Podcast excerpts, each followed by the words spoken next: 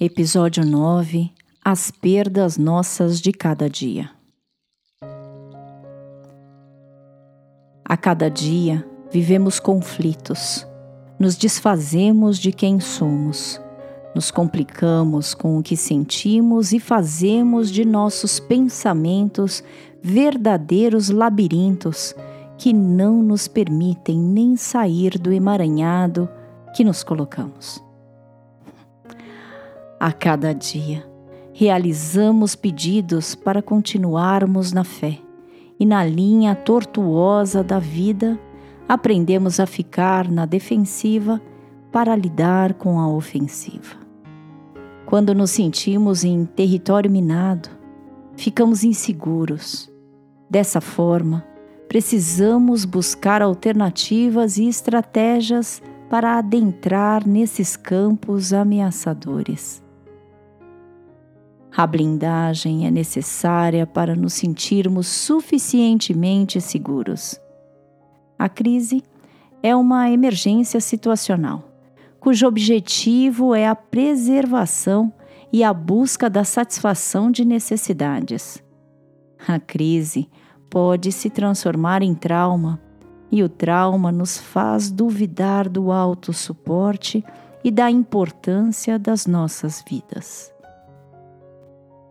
Lembrando da frase de Avicena que disse no episódio 3: A imaginação é a metade da doença. A tranquilidade é a metade do remédio. E a paciência é o começo da cura. É importante que em momentos de perdas não nos autorizemos a ficar apenas na imaginação de que se perdemos, somos perdedores de que se lutamos, teremos de ser gladiadores, e de que se nos sentirmos tristes, ficaremos assim constantemente. Lembre-se, a compreensão da efemeridade das situações favorece a não enfermidade da alma.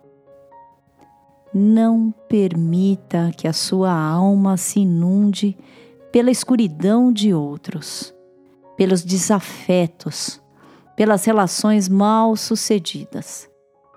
Nunca se intimide por ser quem é, e se existir alguma tensão, procure não julgar nem reclamar.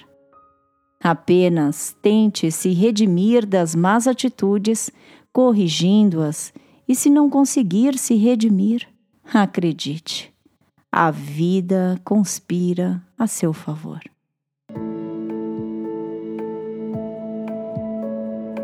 Você está ouvindo o podcast Se Tem Vida, Tem Jeito.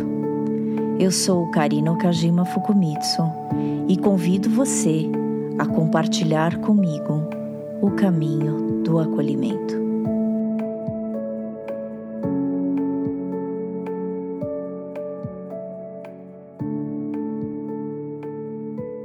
Muitas vezes não conseguimos ter clareza dos pesos que não precisamos carregar e não entendemos os porquês.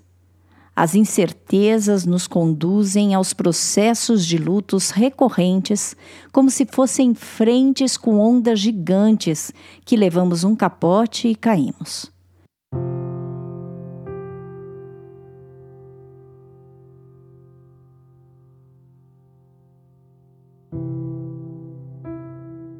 Levantamos e caímos novamente, e a permanência de um estado de alerta pode gerar luto complicado.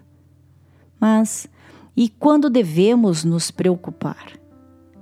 Quando o viver se torna sofrimento e iniciamos processo de estresse e de morrência, cujo viver é o mesmo que sofrer em intensidade. É o nosso gasto de energia tentando nos adaptar ao ambiente e às necessidades alheias que nos fere. Pare de querer agradar. De nada adianta agradar ao outro se você não se agradar. E como a crônica A Arte de Engolir Sapos de Rubem Alves ensina, Ninguém engole sapo de livre vontade. Engole porque não tem outro jeito. Tem sempre alguém que nos obriga a engolir sapo. A força. A pessoa que nos obriga a engolir o sapo, a gente nunca mais esquece. Diz a Adélia que aquilo que a memória amou fica eterno. Aí eu acrescento que aprendi no grande sertão. Conversa de jagunços matadores. Diz um: mato, mas nunca fico com raiva. Retruca o outro espantado. Mas como? Explica o primeiro. Quem fica com raiva leva o outro para a cama. Isso. A gente leva para a cama a pessoa que nos obrigou a engolir o sapo. A raiva também eterniza as pessoas. Não adianta falar em perdão. A gente fica esperando o dia em que o outro também terá de engolir o sapo. Ou, como dizia uma propaganda antiga de loteria, a gente reza: o seu dia chegará. Destaco uma frase de autor desconhecido, mas que é muito pertinente para este momento. Pensaram que iriam me enterrar, mas mal sabiam que eu era semente.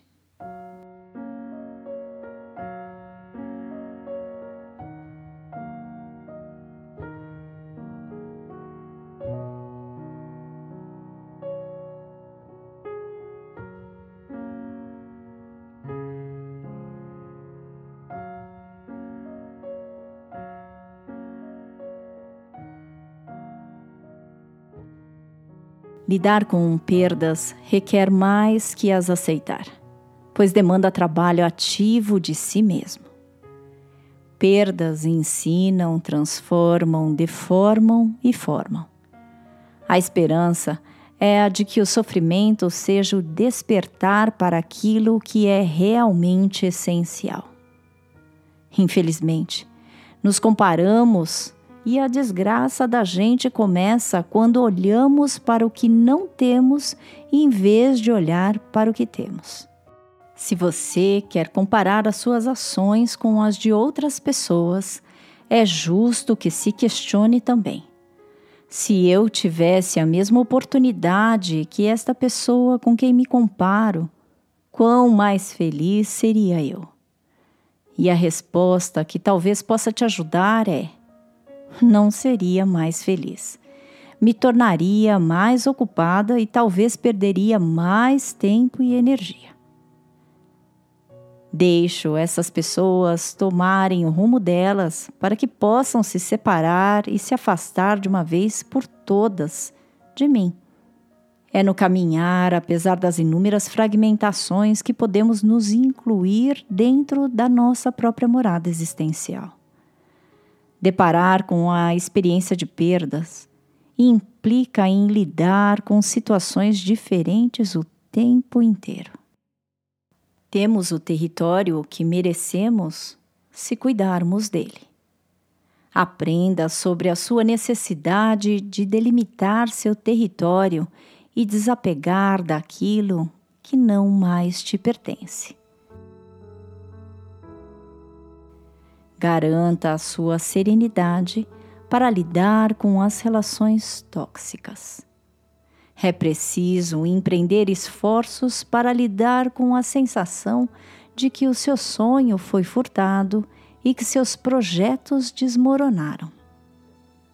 Todos os tombos nos fazem duvidar se resgataremos nossas forças. Mas acredite, que você poderá recuperar suas forças emocionais, físicas e espirituais. Existe uma história que me inspirou a perseverar apesar da vontade de desistir de tudo, inclusive de mim. É o livro Kafka e a Boneca Viajante, onde o escritor criou uma narrativa de como teriam sido as conversas e o conteúdo das cartas de Franz Kafka, que um ano antes de sua morte encontrou Elsie chorando porque havia perdido sua boneca Brígida no parque. A história narra que Kafka ficou sensibilizado pelo choro da criança e que por esse motivo não apenas marcou um encontro com a menina no dia seguinte, no mesmo lugar, mas criou a história de que a boneca havia viajado, dizendo: Sua boneca não se perdeu, disse Franz Kafka alegremente. Ela foi viajar. A invenção da viagem da boneca resultou nas cartas como se fossem enviadas pela própria boneca e durante três semanas, Kafka entregou à menina outras cartas que narravam as experiências da boneca em todos os cantos do mundo. Em uma das cartas, a boneca disse: Minhas viagens me transformaram. Anos depois, a garota encontrou um bilhete numa abertura escondida da boneca substituída que recebeu de Kafka e que dizia: tudo o que você ama, você eventualmente perderá, mas no fim, o amor retornará em uma forma diferente. Todas as decepções relacionais são viagens que podem nos transformar. E tudo o que você ama, acredite, retornará para você de forma diferente. Assim como Sierra e Fabra menciona. A menina podia torná-lo por louco, mas também podia aferrar-se à esperança. E a esperança era mais necessária que a realidade. A colaboradora Atitude, do livro Perdas no Desenvolvimento Humano, fala: Você não pode controlar tudo o que está ao seu redor. Poderia até querer, é simplesmente impossível. Se você tiver sorte, pode controlar algumas coisas e pode tentar se preparar para algumas contingências e emergências, mas acaba sempre tendo mais chances. Mas se da última vez que teve um problema e não o encarou, você terá de começar tudo novamente. Já lealdade ensina o simples fato de pensar, refletir, de prestar atenção no que você está fazendo já representa algo. A cada dia aqui, tento extrair alguma coisinha de todas as coisas que acontecem comigo. Acho que você tem de conhecer a tristeza para valorizar a felicidade. Sei o quanto chorei e por isso passei a valorizar alguns momentos pequenos momentos que antes só passava por eles.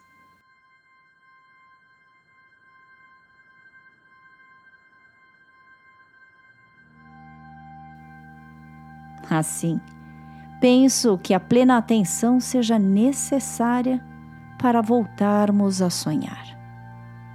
Compreendo que o esforço conjunto, as palavras, a presença, e o tempo generosamente compartilhados são ações de desvelo para o acolhimento do sofrimento existencial. Continuemos na arte do sonhar e do esperançar.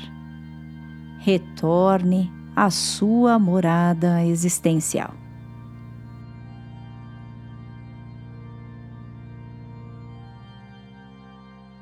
Algumas interrupções são alheias à nossa vontade.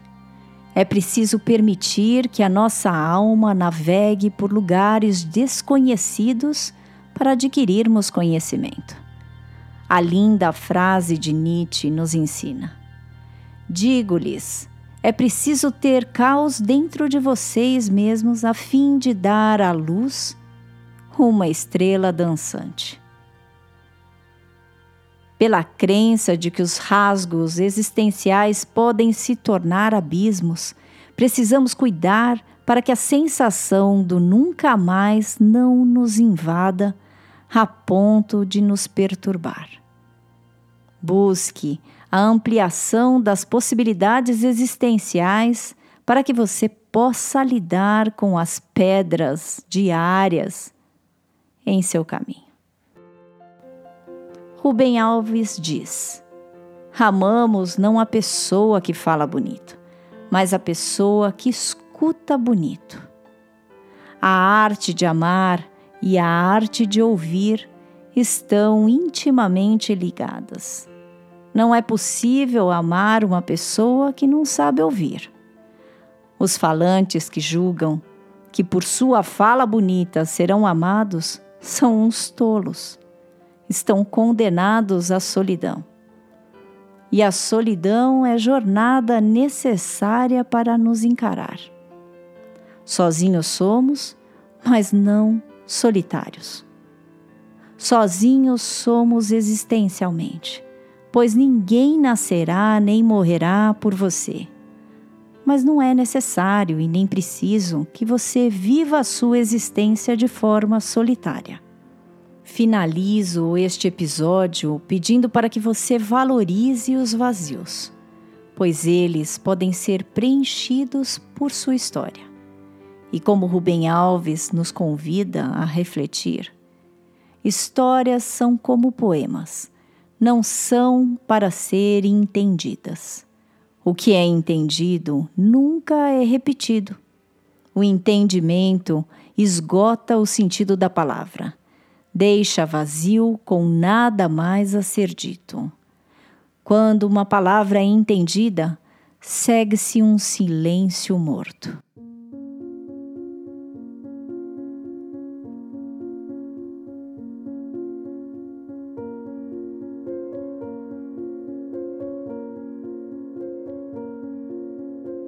As histórias são como uma sonata, um abraço de amor, um poema, um pôr de sol. Queremos a repetição, porque seu sabor é sempre novo. Parecem com gaiolas, são construídas com grades de palavras, mas estão vazias. Nela mora o vazio, que não se enche nunca a roda só pode rodar porque seu coração é um vazio. O vaso só pode conter a água por causa do vazio que ele contém. Cuide de seu vazio existencial, pois é nele que há a possibilidade de preenchimento da seiva da sua vida.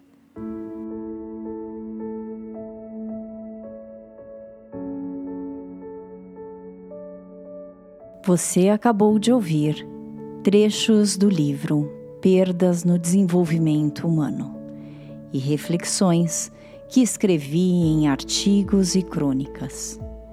Trilharemos pelo caminho de extrair flor de pedras para olharmos com muita generosidade para as nossas perdas, as mortes simbólicas e as mortes reais percorreremos o caminho do sofrimento existencial, do processo de luto, da reconciliação de quem somos e do resgate da dignidade existencial. Vamos caminhar juntos nessa nova temporada de 10 episódios. Espero você todo domingo às 18 horas. Acesse karinafukumitsu.com.br. Se tem vida, tem jeito.